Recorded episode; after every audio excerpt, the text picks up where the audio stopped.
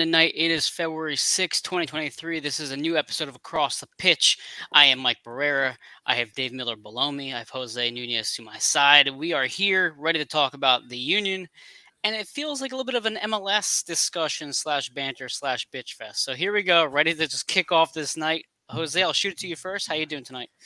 I'm, I'm doing well. I, I find it uh, comical that you know uh, everything that transpired this weekend, or I should say, lack of uh, stuff actually happening this weekend, when we have a clear landing path to launch this season into the best season ever. But of course, nothing on television to watch.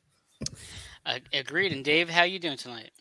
Yeah, I'm good. I mean, what five days? Oh, about five days away from jetting off to Philadelphia, about four and a half maybe. So I mean, yeah, got uh, got a lot, lot to think about. But I mean, yeah, the, I think as Jose was sort of saying as well, sort of the MLS, as we'll get into a bit more, I mean, again, it sort of feels like we've just come off another weekend of somewhat an MLS cock up, maybe. Um, yep. Yeah, but I'm looking forward to this weekend. I think for a lot of Philadelphia sports fans, I know we love the Union, but I think this weekend will, uh, you know, there will be a bit more in our minds just uh, the weekend apart from the Union well, as our, I mean, sister station slash side program is called, it's all about the birds this weekend, right?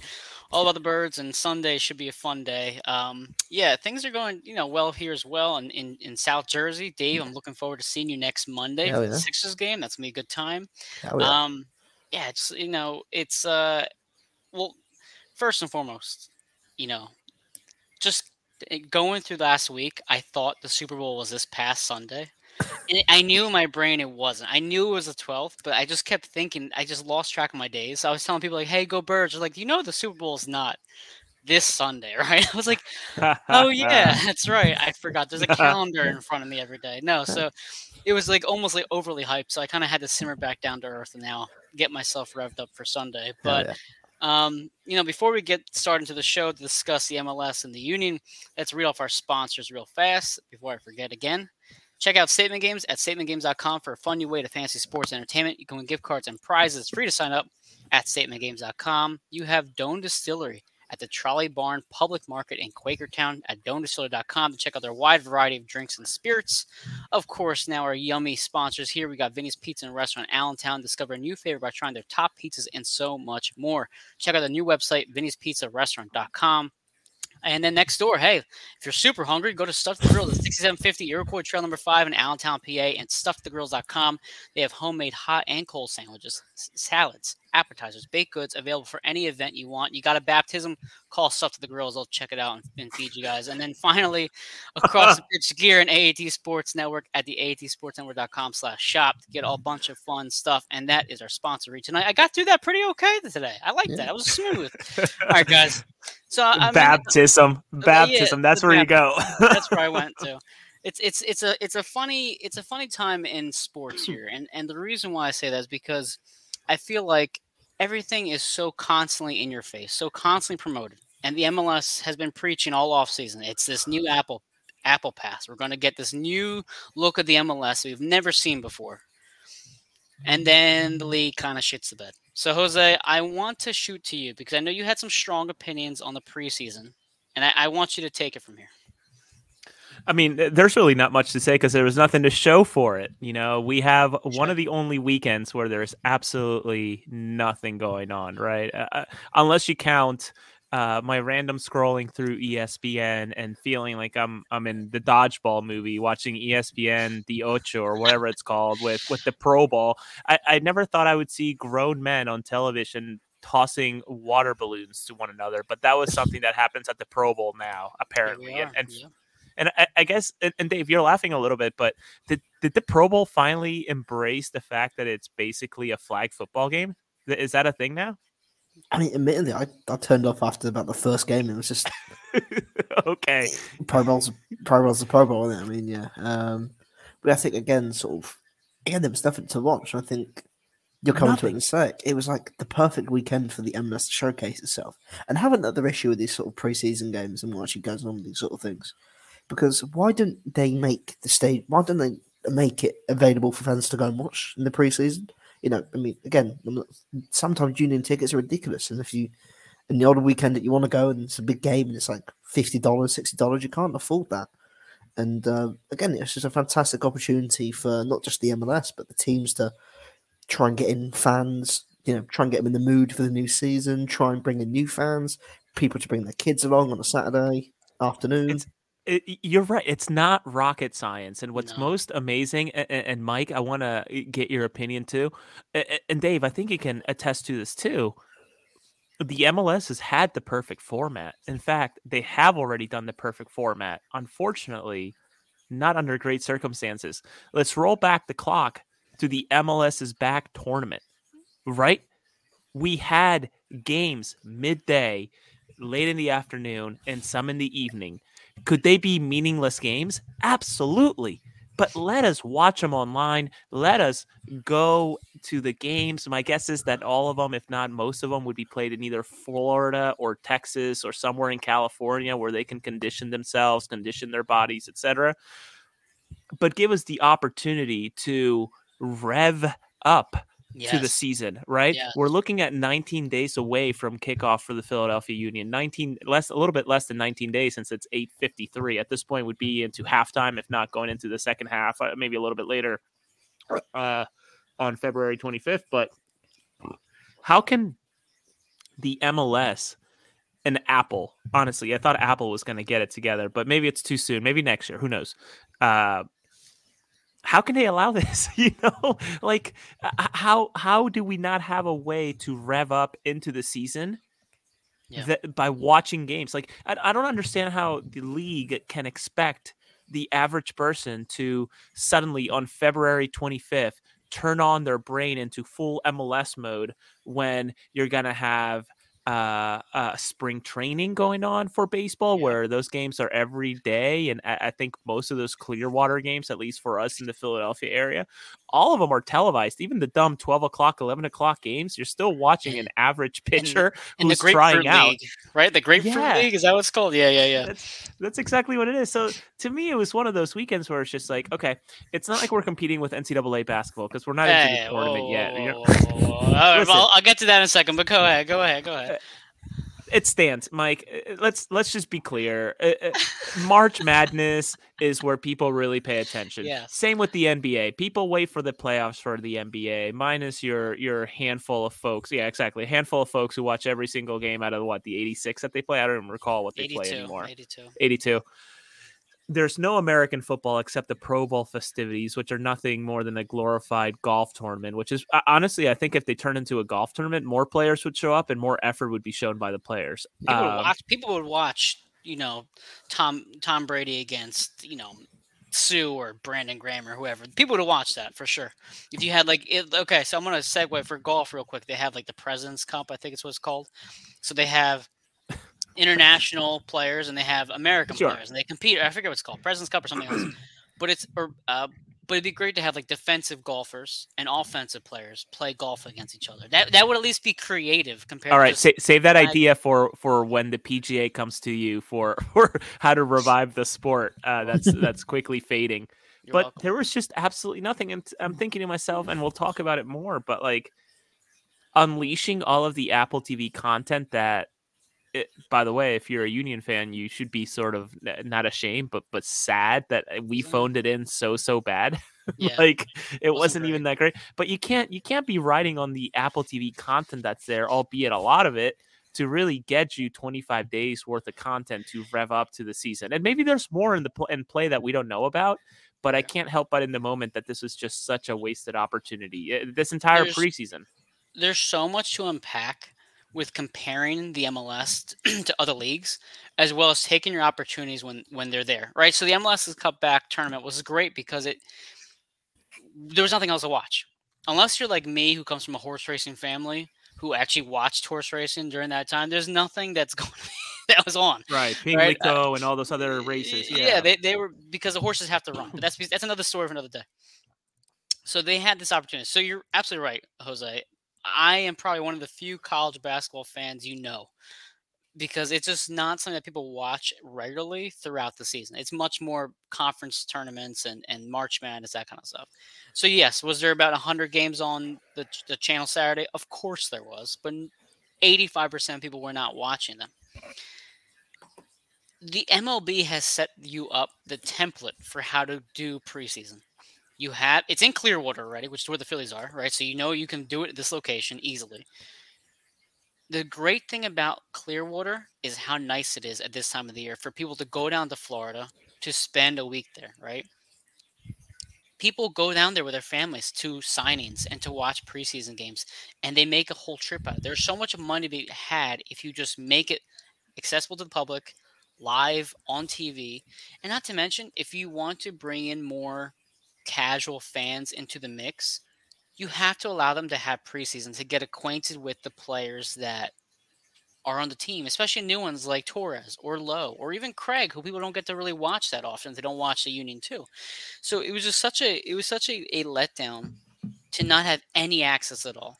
And even from the reporter side of things, there's no one really down there re- recording or or you know reporting on it it's basically just a live blog and whoever's happens to be on the social media page that day. But um, I was disappointed, Jose. And the Apple package, if you're not, unless you're a diehard MLS fan, you're really not watching anybody else besides yourself. Maybe the Red Bulls and NYCFC, like small, like you know your rivals.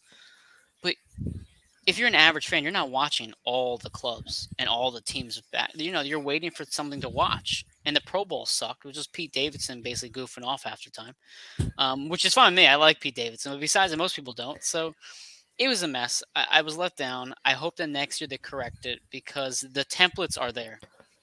The seas, the time to watch anything is right now, and it was disappointing. Dave, what do you? Any last thoughts on that? I think. I mean, again, we were discussing how the MLS sort of dropped the ball with the preseason, not being able to watch it, or you know, again, the stadiums are threadbare. There's never really, I don't think there's never really any. Again, there's never really promotion to go watch the games either. It's not like the teams are out there promoting. You know, come watch us in Clearwater. We've got a big preseason game. Get your tickets here, dirt cheap. Um, but the other thing, I feel like um, the MLS has massively dropped the ball as well in terms of the Apple TV subscription. I mean, I, I know it's probably a big deal for them, but you're once again they're somewhat isolating the casual viewer from ever really watching the game because no disrespect, you're not going to pay eighty dollars up front, and you're really going to be willing to pay eight dollars a month to watch the MLS. I don't know. Are they still doing the um like live primetime games on the ESPN this season or?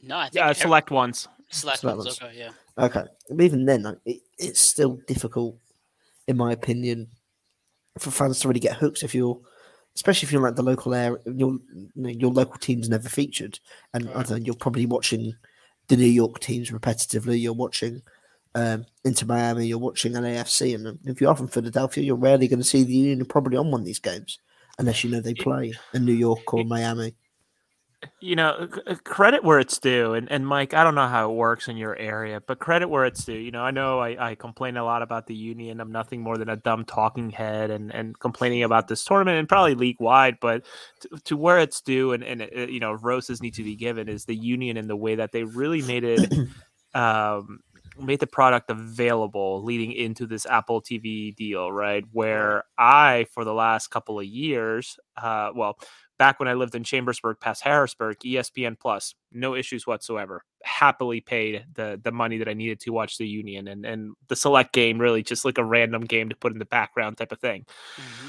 But once I moved to the area and I wasn't able to make certain games with kids and and just things coming up, the union made it incredibly easy by just affording us all the opportunity to just tune into the watch uh, what was it like uh stream philadelphia union.com or whatever right, and right, all every single home game every single away game uh, uh, barring nationally televised ones were there that i could just cast to my 80 inch tv or my projector that does 120 inches. No issues no bar no, nothing stopping me from doing that. So so credit where it's due and and you know one last thing about you know uh, this is just this could be the, the preseason it could be another revenue source. Mm-hmm. let fans come. You don't even have to seat them across. Like what you could do is right either at either end but realistically underneath the camera and all around just like the mls is back ad space, ad space, ad space, ad space. Just put Subaru all over it, put Bimbo all over it, Wells Fargo, whatever other company wants to buy an ad there, just let them plaster it. My God, dude wipes if you're New York City FC, which God, what a shitty advertisement that jersey has on the sleeve. No pun but, intended. No, my God, I, I, I just don't get it. You know, I and yeah, maybe this is the end of my rant, but I just, the, uh, it, the, I, I, I'm not a super bright person. Have I done my studying in, in Cambridge? Yes, I've done some. But am I a genius that should be coming up with the ideas to to enhance a multi-million, a billion dollar industry that is the MLS or or business? Uh, I should not be the one coming up with this.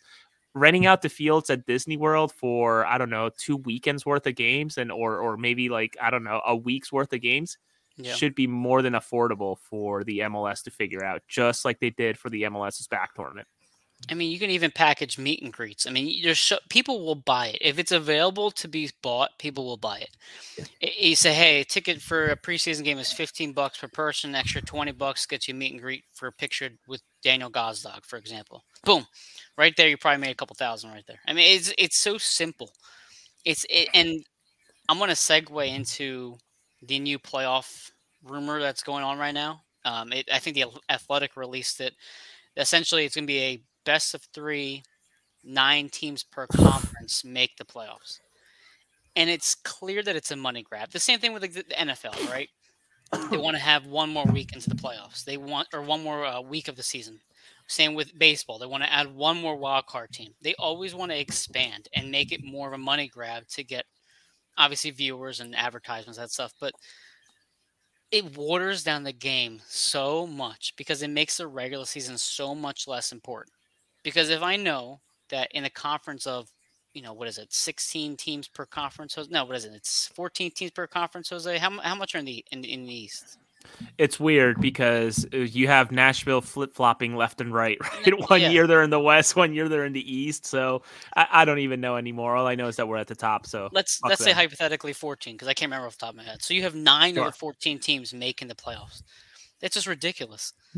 It, it, it loses the value, and I mean, I guess from the union standpoint, considering how many games we have to play this year, I suppose it's a good thing because it gives us a better chance to make the playoffs as we may be sacrificing some MLS games to play in the Leagues Cup or the CC, CCL, etc. So, if you remember from two years ago, we were in the ninth seed in like what late August, and then we made our way up to the Eastern Conference table.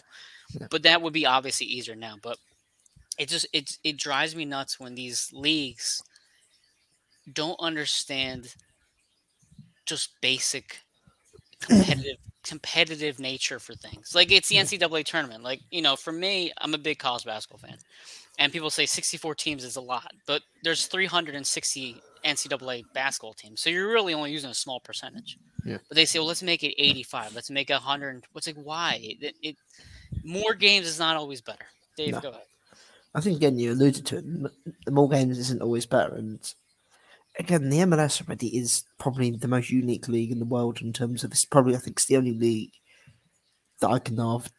Correct me if I'm wrong. I don't know if Mexico does it or anywhere around that region um, that has a playoff system in terms of to decide the league's overall winner. Um, again, you don't see it in Europe. In um, like places like Scotland and Belgium, they'll sometimes split the league up into two with about two months left. And they'll do like a, a league league winners thing and a relegation thing.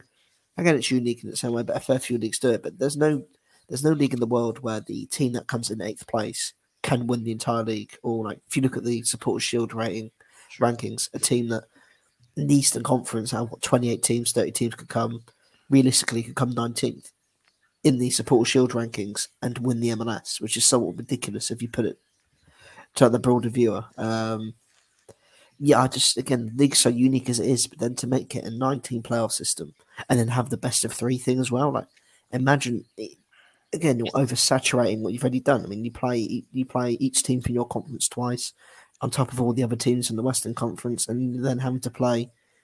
Christ knows, you could end up playing a maximum of like 15 games just to win in in the postseason. It would just be so oversaturated. It would take such a long, be such a longer process to do. Teams will get tired out.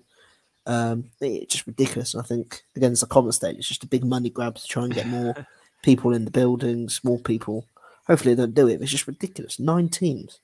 What- Jose, Jose, I'll shoot you in a second. I just want to put this up. So the one team we agree on is a fellow podcast. I want to shout out to them. Yeah. If you don't follow them on Twitter, it's T O T W A G on Twitter. They just released an episode. Actually, I think was it today? I believe it was. Yeah. If- correct me if I'm wrong. Twelve hours ago, episode 11 for them talking about transfer. So if you haven't checked them out, they're a pretty cool show. The one team we agree on. Thanks for joining in, guys. Jose, I'll shoot to you. I mean, what do you think about this MLS mess that I- we have here? I, I think we'll we'll be longing for the days where we were playing uh, home and away, and you know a, a global score or aggregate, whatever the word is that that you know you want to use for it. We'll long for those days, and you know, is it a money grab? Yeah, but it's the American way. you know, it is. It is just such an Unless American Unless way. it's about preseason, but go ahead. Yeah. Right. No, I mean, eh, we can say it's a money grab on YouTube comments or in our show here, but I, I must admit, I will not bat an eye to be at Subaru Park more and more and more to watch the Philadelphia Union, right? Do I enjoy going with, will I have 30 people with me like I will on the home opener? Absolutely not. But will I enjoy going with three of my best friends and smoking cigars and drinking bourbon before the game and then waiting in the parking lot afterwards? Absolutely, as much as I can, because the, the season just slips through our fingers before we know it. But when you're talking about the sanctity of the sport and uh, you know, not to get over our heads here with, with how important this actually is, right? We're not talking about global politics here or, or macroeconomics, but we're we're talking about something that's meaningful to us. It, it really does. It really doesn't make sense, right? Like as Dave put it, how is it that the ninth place team could potentially be crowned the best team in the major league soccer, Yeah. right? It's it's just it's it's it's ludicrous. I, I also always wondered about the supporter shield and and the importance of it and or lack of importance on it that, that the league places on it. So You know, you know what's funny, guys? So like, I'm not. I, for me personally, this is like my own sports pet peeve. Um, I do not like purchasing division championship gear, conference championship gear, because I think I grew up in this American culture where who gives a shit if you won the NFC East? Like it's you didn't win the Super Bowl, so congratulations.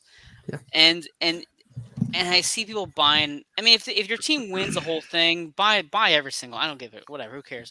But you know what's funny? I bought the Eastern Conference Championship hoodie. Actually, I didn't buy it. I got it for Christmas, and I got a T-shirt for it. So let me thank you for those who got it for me. Um, no, as you're I- wearing one, I was gonna say uh, as you're is- wearing this one. Is, this is the MLS Cup. This is the playoff jersey. This is a sweater, mind mind you. But no, but it, it's the reason why I bought or I asked for it and wear it is because it has more meaning to me because I understand how soccer works across the globe. I understand the importance of that supporter shield and being at top of the table the regular season. And it's so much harder to be the best team all year than it is to be the Colorado Rockies in 2007, where you just get hot at the right time. And it's I don't know, it, it's I, I feel like eh, the MLS could be like other leagues and could make such an importance for the supporter shield and for conference titles, and it's just not. And it's and it sucks that it has to come down to the MLS final, and that's like the big, you know, that's the big one right there. When it just it, it does it doesn't really dictate who's the best of the best. You know, just to maybe cap off the conversation and before we move on, but let's. I I know we're we're doing a lot of parallels here and comparisons of uh, apples and oranges and carrots and broccoli, but it, think about the Philadelphia Phillies, right? They benefited of that brand new Yeah. additional playoff spot. Uh, Sure. by being what like the second wild card spot, whatever it was that the, Yeah. the, the new rule was for the playoffs, and look how much fun we had, right? We we danced on our own a lot uh, to Calum Scott the entire playoff. So I I I don't know what to tell you. Like, yeah, we could. It benefits mediocre teams, and not to saying that the Phillies were mediocre. We had a wonderful season, but you know, you think about shit like some of these garbage time teams making it to the playoffs, and if they just get hot at the right time, and or we lose players at the right time, like a Mikael Uhre pulls his hamstring uh, Yep. two ga- two days before, or, or you know two games before the, the playoffs actually start, Mhm. and a Houston Dynamo or or an FC Dallas gets hot. You know, there it goes. And, and I'm it- just being playing devil's advocate here. No, and and it's not like the, like the NHL. So the, what makes the NHL playoffs so great is that I mean, for one, it's the obviously they have the series, right? You have the five, seven game series, whatever. But what makes NHL playoffs to most people so great is the fact that any team can win it. It doesn't matter if you're top or the eighth; it, it's any team can win it. Soccer is not like that. The best team does not always win. You can say the same thing with basketball, right? The, you know, it's a best of seven series, unless you're like talking about college basketball. But these one and done games don't always dictate who the better squad is. And, and and yeah, is it make it more exciting? Sure. Does it make it more fair? Absolutely not. Are we still going to watch it? Of course we are. It's it's irrelevant. We can talk about all the bitching and money grab what we want, but you're damn right. I'm going to watch every single damn uni game I can. It's it's or I'll know, be there. You know, yeah, I'll well, be I'll there. Be, I'll be there every month. I'll be I'll be there paying the thirty dollars to get in the stadium, and I'll get someone to buy me an $18 beer you know? Like it's it's gonna happen and, and, that's and and they know they know yeah. and maybe maybe it's all part of their strategy right? To starve us from content leading to february 25th so then we, we are finally when we are finally there we are fucking hungry for it right? And we just eat it all up. I don't know dave i'm sorry i didn't mean to cut you off that's right that's fine. I just think as well like it, it's such a weird situation as well i think imagine going in, again you see sort of see like in England, we do have a version of the playoffs, like the promotion playoffs, like the four teams outside the prom- automatic promotion places mm-hmm. will go into their own mini playoffs. There's only four teams, so it'd be like two teams play it, the two game, like two teams play a two-legged tie. Winner gets to the final, and it's a one-legged tie. It's fun, but imagine playing a best of three series in the MLS playoffs, and imagine, I mean, okay, being a Union fan, and you we say you win two 0 in that first leg comfortably, you're like, okay, and then you end up losing back to back games. You get eliminated two to one against I don't or Toronto. one nothing, yeah. one nothing both games. yeah, and you lose, uh, or even losing like two one in the away game, and then losing on penalties in the last game or something. Imagine how infuriating that would be. It gets like, say Toronto snuck in in ninth place and they've knocked you out. Imagine how infuriating that would be. Like it just doesn't reward the best. Again, in the, the playoff system, you look at it and you're like, yeah, okay, you get to play the worst ranked the team, so that's your reward. But like, if you come first or second in your conference, is it really that big of a reward? like, what advantage have you gained? Can we talk about PKs real quick? Because my buddy Rick, uh, who sometimes watches the show, he's watching. Hey, buddy. Um, he hates PKs. He thinks they're terrible, which I agree with him. I think it's a shitty way to win a game. Um, no, it's not. Well, I, um, well, I guess it depends on what Sorry. club you're what, what, club you're rooting for. But no, I think in, I think Come when you on, you gills. The MLS, I think when you're talking about the MLS Cup final, that should have been first goal and extra time wins. It should not be the whoever. Let's play the, the full thirty minutes, and that was one of those things where, like, it, it, it, it just it lacks common sense sometimes. That's what bothers me. Is these these leagues lack common sense, whether it be the fouls that they're trying to reinforce and, and emphasize, like the block charge foul in basketball, or just these stupid tic tac plays we get in, in football sometimes. It's, it's sometimes like these leagues don't listen to what the fans really want. And they just push their narrative, as you guys said. They just push, push, push, and even though we hate it, we still tune in every single weekend yeah. to watch it. So, right. why do they give a shit? I, I was going to say in penalties. I think again, it's one of those things. I think we discussed it before. It's one of those spectacles where if your team's in it, you hate it, or you hate or you love it. But if you have no interest, you have no dog in that fight, you absolutely love it. Like look at the World Cup final. Yeah. That game, um, trying to think, even like um, Argentina and Netherlands again, another game that went to penalty shootout. Like mm-hmm. these game, games, these games from like a neutral perspective, you think, oh, this is the perfect way to end the game. I can understand it completely. Like um, if your team's involved. I think again, like the same, like three or four days after the Union got beat on penalties, my team Gillingham went to Premier League Brentford and beat Brentford on penalties. Um, and for our first like away win of any kind, one of our first away wins of the season, and um, that on again for a team again obviously in America it might not like, transpire, but like there's like a team in the fourth tier, so I don't even know where that would rank in terms of like American football soccer. It'd but, be like, we went, It'd be like Alabama and, beating the Chiefs or something like that, like some yeah. like weird tier. Yeah, it'd be like that.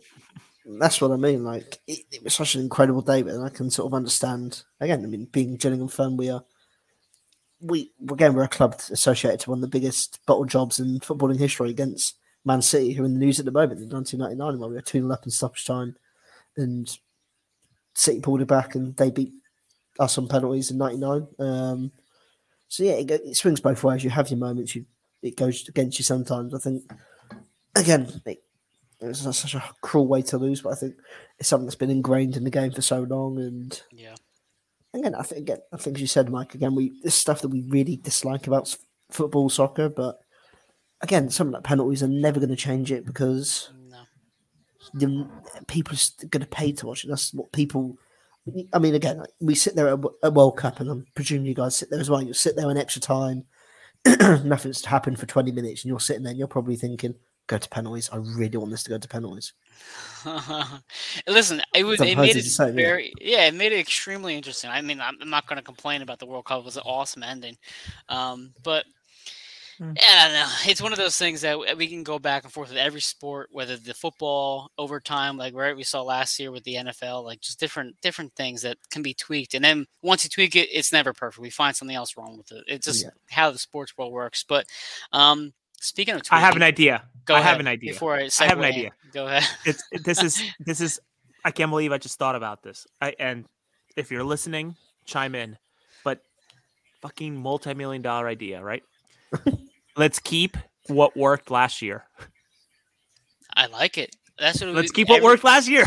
You know was- what? Why? Why change it? It, it shouldn't be changed. I thought it went great last year, but apparently, what, what do I know, Jose? Yeah. Um, why? Why? Why? Uh, You know, and okay, before we move on, uh, last point. Yep. We talk about the relevance of this league and the growth that this league has had and you look at Forbes ranking all of these teams across the country onto the most expensive, et cetera. And sure, fuck, people don't realize how real estate it just completely tilts that entire you know thing one way versus the other. Which, of course, if you go to the West Coast or if you're really, really on the East Coast, like the New York teams, real estate will shoot you to the top. But you think about the maturity of this league, and if this is true, if this is true, the laughing stock that this league is going to become when we have these Mickey Mouse playoffs, right? like, Yep. th- how many steps back are we going to take in credibility, right? Sure, we're exporting players left and right to Italy, to Spain, to England, etc. That's awesome. We're taking those right steps. Our U.S. national team pool has a lot of international playing players out in all of these countries, but we also are exporting all of these MLS players into the World Cup and giving them notoriety and giving them visibility.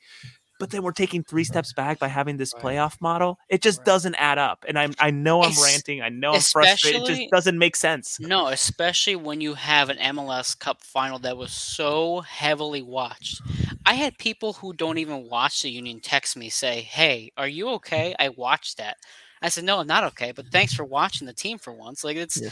that's how it, it was so enthralling for so many people, especially because it was number one versus number one. Of course, that gets the attention, but Dude, the guy the guy at Wawa said I- I'm so sorry because I was wearing a big old Bimbo thing right across my fucking chest. You and know, then you, like and then you see how flawed the like college football system is because you had TCU versus Georgia and it, it was just not even a game. That's what I fear would happen with MLS. It would be, you know, LAFC versus I don't know, uh, Chicago Fire from last year, and they would just get destroyed in, in 3-0. It just doesn't Yeah. make it fun. It makes it fun the way it is now. Speaking of tweaking, let's segue into what happened this past weekend where Jim Curtin finally tweaked the lineup the way we wanted to. So I'm going to put this up on the screen. Give me one second here as I plop it in here just for everybody to see. So this is the lineup that we had on. Can you guys see that? not yet. Uh, not yet. Okay. hold on. Not yet. Not yet. Oh, here we go. Here we Boom. go. Here we go. Here we There go. you here we go. go. So this is the lineup that they had the other day. It was three in the back. For those who can't see it, I apologize. I'm doing my best here. So we had Blake and goal. We had Elliott, Craig, and Glesnes, Biza, Martinez, McGlynn, Wagner, Gazdag, Sullivan, and Carranza. This was the lineup that you see on the screen here. Three in the back, um, as Jim has been alluding to the past X amount of weeks now. So, guys, when you saw this lineup, what were your thoughts here uh, overall? Jose, I'll shoot it to you first. No, no, go on, Dave. I I Alright. I'd love to hear Dave's breakdown. There you go. Um, I think again it was quite a a nice change of pace, but I think again, I, I, I don't know when to be excited by it or you know just look at it go. Oh, it's just preseason. He's just trying to. Again, it's just Jim trying to you know try different things out. Because I mean, we saw the Union player back five during the uh, CCL run in the MLS a few times, Um, perhaps we've now got better personnel for it as opposed to sticking Kacper Przybylko and Cory Burke in the same team up front in a front three, which is probably the least mobile strike partnership in MLS, no, in footballing history, probably. In Christ. Um, but yeah, I think again it's just a pre-season sort of thing. We sort of saw the second half. He went back to the the Christmas tree formation, which is used so many times before. Um, again, I, I, for me personally, I'm not going to really read too much into it until I see it in the MLS game. Uh, to be honest, I don't. I I'm still fully adamant that we're going to be seeing a 4 4 2 diamond, narrow diamond for the first 15 games of the season right. before we run into anything else. Um, and, you know, we'll do the same in the CCL and things like that. So, yeah, I'm fully adamant. That's, this at the moment is just sort of trying to make teams guess and think, oh, maybe the Union do this, this, and this differently this year. And reality is, I'll probably stick with the diamond. Jose, your thoughts? Uh, Mike, can you pull it back up super quick? Oh, I would love to. You're making me put some work in. Sure. Hold on one second. I gotta. I should you know, have. A... I, yeah, go ahead.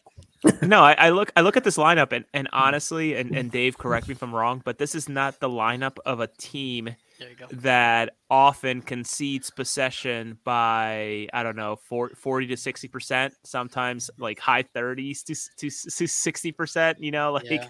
th- th- this this does not scream counter attacking. Uh, this to me screams as we want to keep possession, right? To having three yeah. in the back, letting Mbaizo and Wagner tuck in, uh, basically play as midfielders. Mm-hmm. This this this gives me hope that maybe Jim is seeing, or maybe changing things around. That we are not just a, a counter attacking team, or or we are okay with having only 40% possession in a match and winning one nothing, two nothing, right? This to me screams of we feel good about the possession we feel good about Martinez getting the ball back when we are on a defensive mode and sure. letting McGlynn run the tempo of the match to pass it to Kai, to pass it to Carranza, or uh, Kai passing it to Gazdag to then trying to find Carranza or Sullivan, which I, I, I think it's great that he's playing. But uh, there, ideally, I think we would all agree that we would see uh, Mikael Uhre there instead. Yeah. But yeah, to me, it just gives me hope that – we're finally going to shift away from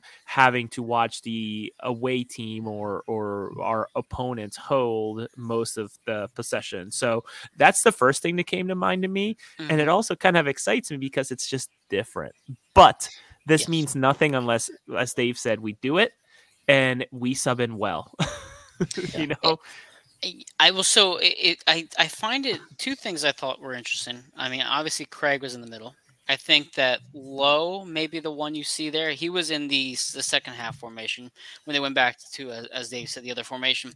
Um, but maybe not. Maybe Craig's ready. Maybe they, they like what they see from him in the middle. They want to give him a chance to start if it is three in the back. I do feel like that lineup is very much 70th minute or 60th minute. Jim makes his first substitution. He brings Quinn Sullivan on for Mikael Uhre. That's what that kind of that's the vibe I get from it. Um, yeah. And I also do like the fact that McGlynn is starting with Martinez rather than Flach and Martinez, which makes me believe that Flach will be very much the better version of Warren Creavalle in the sense that he'll come in as a defensive substitution. He'll come in for energy. He'll come in for for you know to relieve McGlynn to kind of solidify um, a lead if we have one. Because as Jim has alluded to multiple times, the, the Union's way of winning is score a goal, suffocate on defense.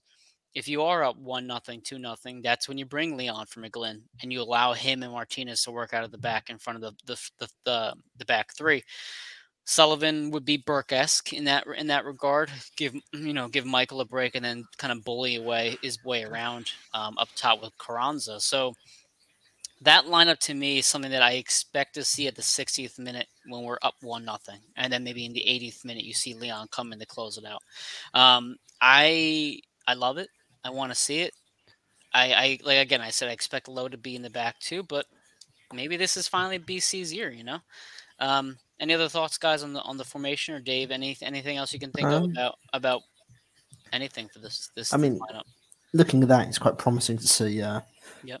Jose Martinez in a more advanced, a bit more of a creative role. We can actually express himself without us sitting there, you know, with him being five yards outside the penalty area, being like, oh, Christ's sake, don't do that there. Don't do Sure. this there. You know what I mean? Like, be a bit more higher at the pitch. I think it's a Jose's spot on. When you look at the personnel that's in that lineup, it's very much a your, probably your best players in terms of actually in possession of the ball. Sure. I mean, we know McGlynn is probably the best example of that sort of deep line playmaker that you didn't have. A guy that, you know, he's not the most physically gifted player. He's not the most, you know, he's not the quickest. He's not really box to box, but, you know, when he gets on the ball, he can make stuff happen. Yeah. Uh, we've seen it with this, again, we've, we've discussed it before. His long range passing, the passing ability he possesses is great. And then, again, that probably help Jose Martinez be a bit more free in the role that he has alongside him, where, Mhm. yes, you know, he can win the ball, but, you know, again, perhaps a bit more like Granit Xhaka is for Arsenal this season, where he, you know, he, he can you know, be alongside there trying to win the ball and be aggressive in the way off off the ball. But when he's on the ball, you know, he can bring the ball up the pitch. He can, you know, actually be a bit more expressive in the way that he, he goes about his play as opposed to, you know, everyone sitting there head in hands as he tries to, you know, as Jose tries to get past three three of the opposing players uh, opposing team's attackers five yards from outside the penalty area, then gets tackled and we concede or leads to a penalty or something. So I think again it's probably a favourable again with that front three, I think it probably suits Quinn as well to be involved in that sort of formation. Sure. Perhaps where he is perhaps a bit more of like a false nine, a bit more of a free role. But I think yeah, I agree with Jose. It's probably it's an exciting lineup to look at in terms of, you know, a team that wants to try and play possession based football and keep the ball, try and, you know, press teams hard at the pitch and with a back three or back five you can probably do that a bit better because you don't have as many gaps in behind.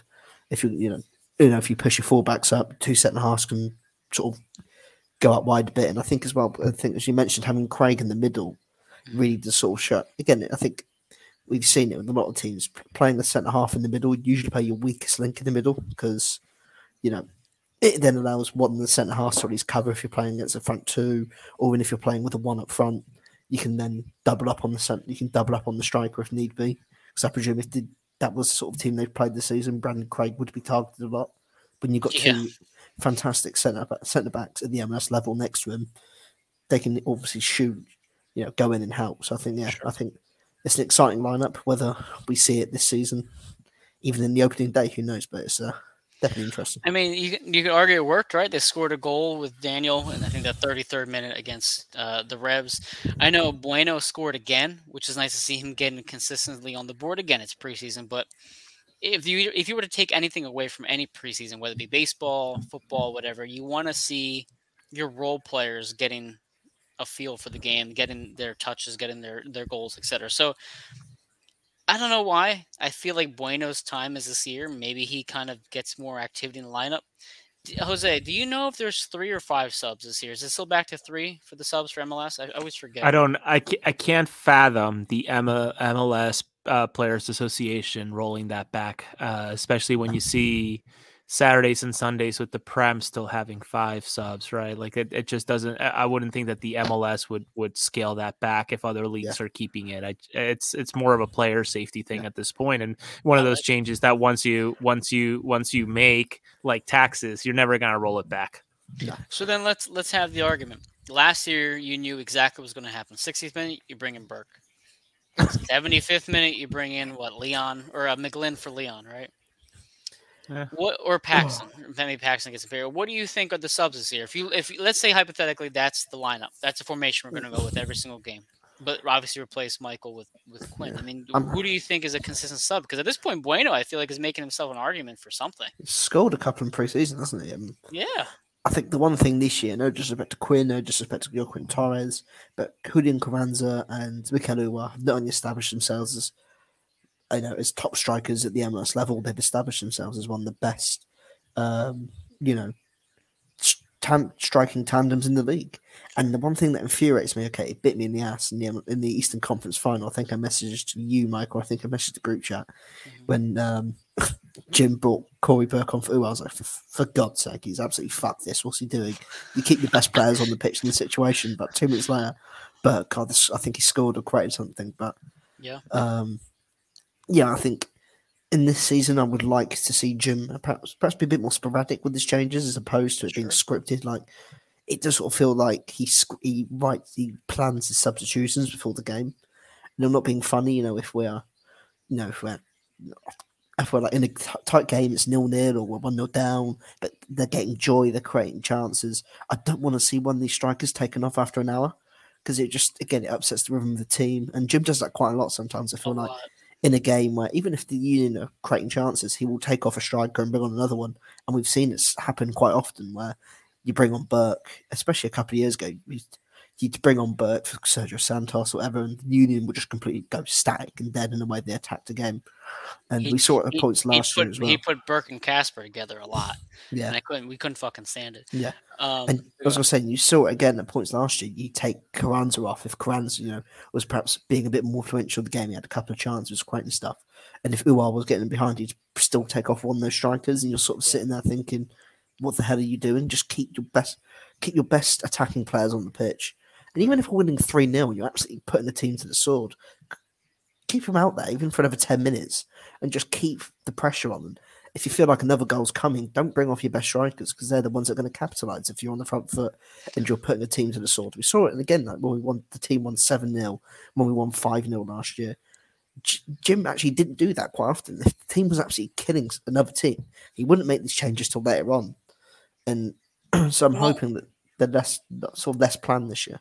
I mean, one one person who I mean, considering the amount of games we play or we're going to play, it's interesting what Jim's going to do with Torres if he's going to give Daniel some time off when we have a lead because I, I just feel like Paxten always came in like the, the 89th minute when it was the game was irrelevant at that point.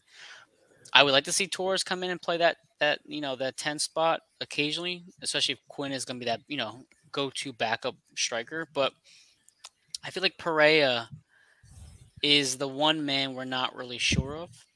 I, I feel like in the diamond he's the obvious replacement on the left.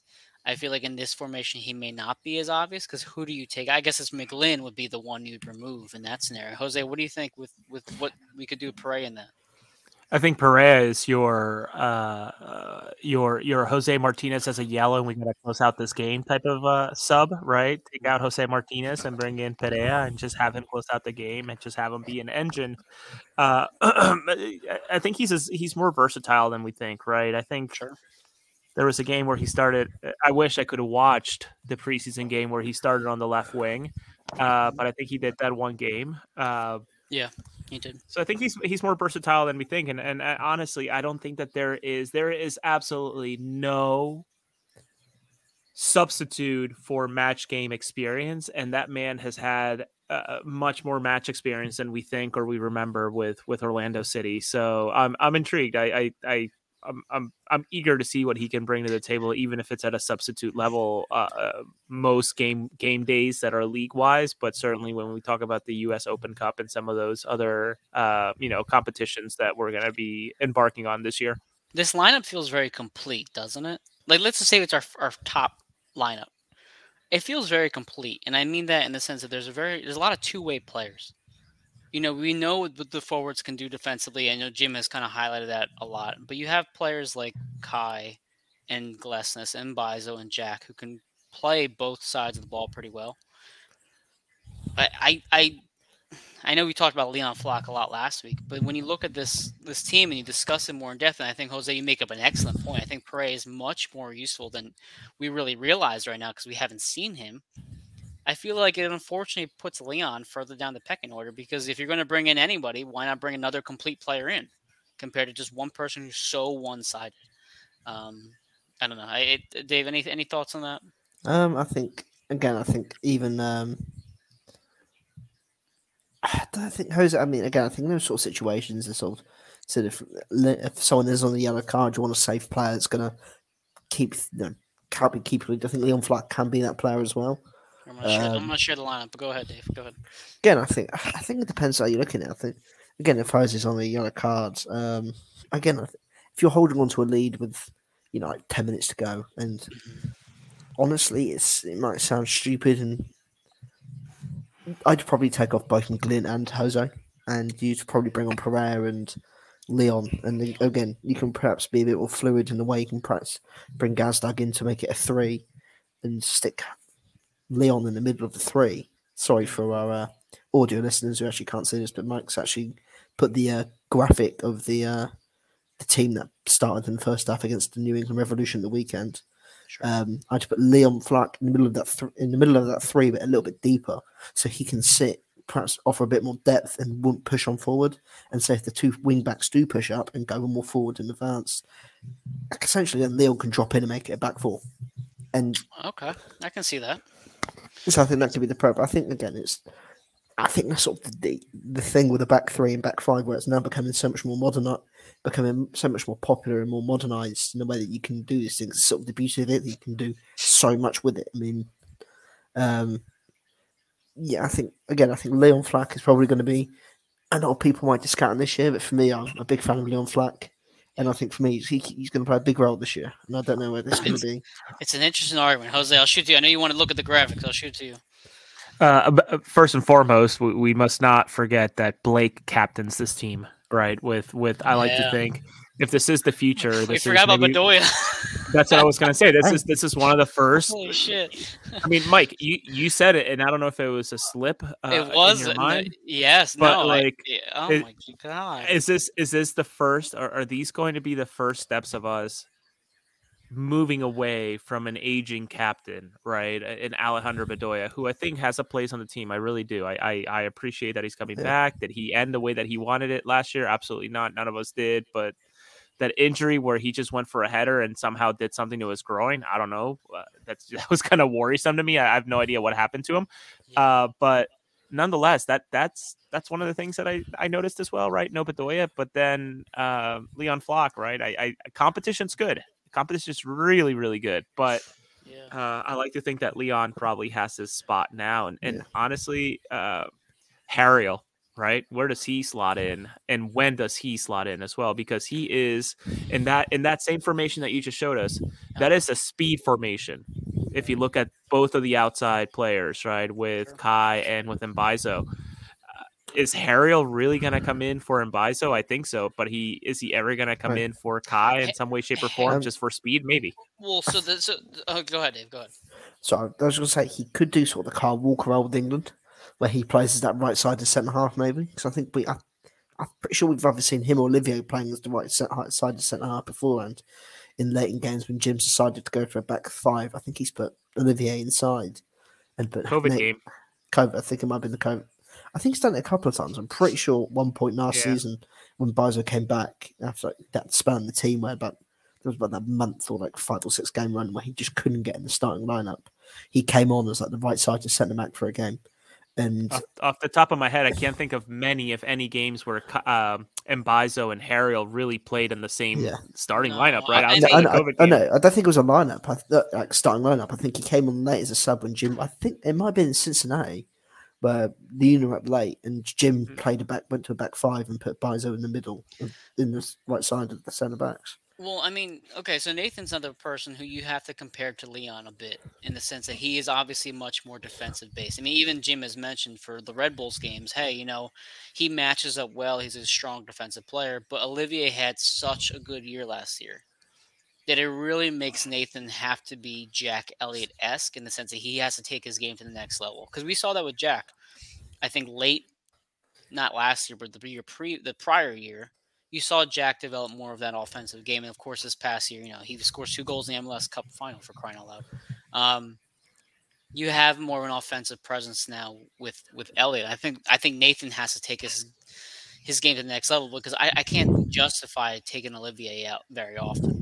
I mean, maybe for Open Cup games, obviously, or you know, certain League Cups finals. But I, Jose, you called me out. I did not mean to leave Ali Bedoya out of that lineup, but I completely did because in my gut and my heart, I know that's a better lineup with Ali out, and I mean that respectfully because I love Ali. But Yeah, that's 100% a mobile, an actual mobile lineup, right? That's not a that's not a super stiff lineup there when you when you take uh, Bedoya out. And again, he Yeah. deserves his roses. He deserves all the praise in the world. Captain does done so much for us, etc. But uh, j- just to clarify one thing, let's let's not forget that Mbaizo was in the doghouse early on, right? He had that terrible game against Minnesota last year, and prior to that prior to that uh, the the covid game where his mistake really was what broke us against uh, NYCFC. So Yeah. uh, it, it's it also shows that Jim recognizes when a player needs to be shaken up a bit, and I think that's exactly what happened with uh, Olivier last year early on. I mean, that Minnesota game was dreadful. That he was almost he, he almost lost the Montreal game too. If you remember, uh, I think one of the players from Montreal got off his line and beat him by almost pass it uh, pass it behind uh, Blake. And I was like, that would have been that would have been a nail in the coffin. I think for, for a long stretch of time. Which uh, again, I, I love Olivier now. I think he's done great. But um, yeah, it's uh, it's competition is great. It's always it's always important. As you see with the Eagles, right? You have a very deep roster. You want your you want your uh, you know your backups to be starters in other on other teams, which is what the Eagles have and which the Union have right now. Um, but right now it's 9:42, so it, we just hit an hour mark on the show. So, any we have what about two weeks ago before the season starts. I know we think we have about one or two more preseason games left, and then it goes full throttle into the MLS season on February 25th. Uh, Dave, any last thoughts here before we close out the show? Um, I mean, well, again, I think it's going to be an interesting last couple of weeks before the season starts. I mean, what, we're 18 days away? Yeah. Um, and don't, of course, um, I think looking at the, trans- the rest of the transfer windows, I think the only ones that are open now um, are this, obviously the Turkish one, and we send our best wishes to Turkey and the surrounding areas that were severely impacted in the horrific earthquake that occurred last night. Yeah. Um, again, such a horrible situation. Um, so again, we send our best wishes to Turkey and the surrounding areas. Uh, I think their transfer window's got two more days. And apart from that, I think everything else is closed. Um, of course, right now, I think, f in the case you can't really sit there and talk about the, the, the transfer window in Turkey, I think that's the last thing in a lot of people's minds. Um, but yeah, I think, again, it'd be interesting to see if the Union make any more transfer moves in terms of looking at players in the MLS because I think, again, we've seen over the last two, three years where, in terms of squad depth, the look was okay, we'll fill it up with the kids. We'll put kids on our kids, bench, yep. and you know, like if we need to make a change, we'll bring on eighteen-year-old Jack McLean, we'll bring on seventeen-year-old Quinn Sullivan. But now you look at it, it's oh, we need to make a change. We'll bring on Andres Pereira. We'll bring on Lowe. We'll bring on Joaquin Torres. Love it.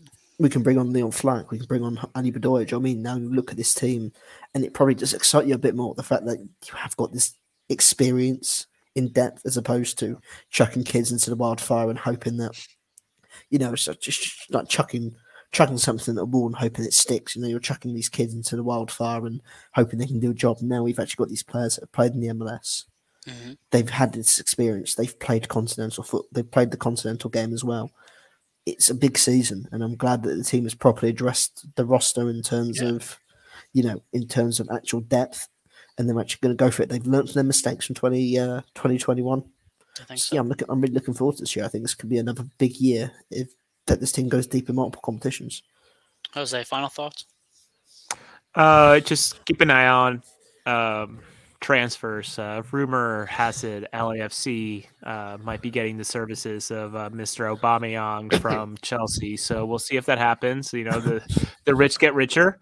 Uh, but on that same note, we talk about our rivals and we talk about players uh, almost like in a fantasy sense, right? Like we don't really think about their feelings or we think about their emotions or everything that goes into the decision making, whether it's theirs or their teams to make. But man, you just got a feel for that uh, young man over at LA Galaxy, Julian Araujo, who Oh, uh, the teams the teams missed the deadline by 18 seconds, and his move from LA Galaxy to Barcelona fell apart. And despite appeals left and right, 18 seconds, what was costed him probably his dream from. Uh, I, I mean, my dream is to would would have been to play professional soccer, but imagine having the opportunity and it's gone because of 18 seconds uh, to to go play in Spain for uh, Barcelona, even at the you know Barcelona B side, or or maybe coming in the the odd game for for Barcelona in La Liga. So you just gotta you just gotta feel for that guy. It's uh Yeah. it's it's not always it's not always fair, but it it's you know it is what it is. I, I as soon as I saw that story, I, I was just gutted. You know, it's not even our player, and, and you just can't imagine what someone of that age feels when something like that happens. Well, not to mention, I mean, as professional athletes, they have a a you know a long career at times, but also a career that could end any moment. As we've seen time and time again with so many players. So yeah, it's unfortunate. Um, final thoughts for one, we're not going to have a show next week because Monday night I'll be at the Sixers game with Dave. So Yeah. we'll, no show next Monday. We'll have a show the following week. Um, probably more. We may have a surprise, Mike. We may have a We might- we surprise might. interview on, on Wednesday. I may have a Yeah. surprise something. Maybe we're not going to spoil it yet. We're gonna maybe right now. So we'll see what happens. Hopefully something else in, in between. Um, the next show will probably be based around previews, uh, early season awards, and we usually do the most improved player award, that kind of stuff. We're going to look look ahead to the season, maybe preview the early or an early preview of what to expect with the CCL being kind of thrown into the mix with the first MLS month or so. But lastly, the next time we're on air together, the Eagles will have either won the Super Bowl or have lost the Super Bowl. And you know what? My final thought would be: I hope players like Daniel and Uhre, bless you, and Glesnes, I hope they watch, and I hope the Eagles win. And I and the reason why is I hope they can see how much the city cares about their sports teams, and they can say like, "Holy shit!" Like if we win the MLS Cup, what is that balloon? I just wanted to, to see, the, you know, how intense this city can get. Maybe that gives them the extra bit of juice to start the year. Like if the Eagles can do it, why can't we? So I'm looking forward to this Sunday. Uh, it's my daughter's birthday as well, so very Oh, yeah. excited, very exciting weekend. But otherwise, yeah. guys, that is across the pitch. I'll be releasing segments of it on my TikTok. If you haven't seen it this past month, I've been pretty active on. So that's Embraer1323, same as my Twitter handle. Jose, Jose R. Nunez 91, Dave, Dave GFC Miller, as Yep. always on Twitter. Go Birds, go Union. Go Birds, go Union. Dupe. Have a good good day, guys. Good night.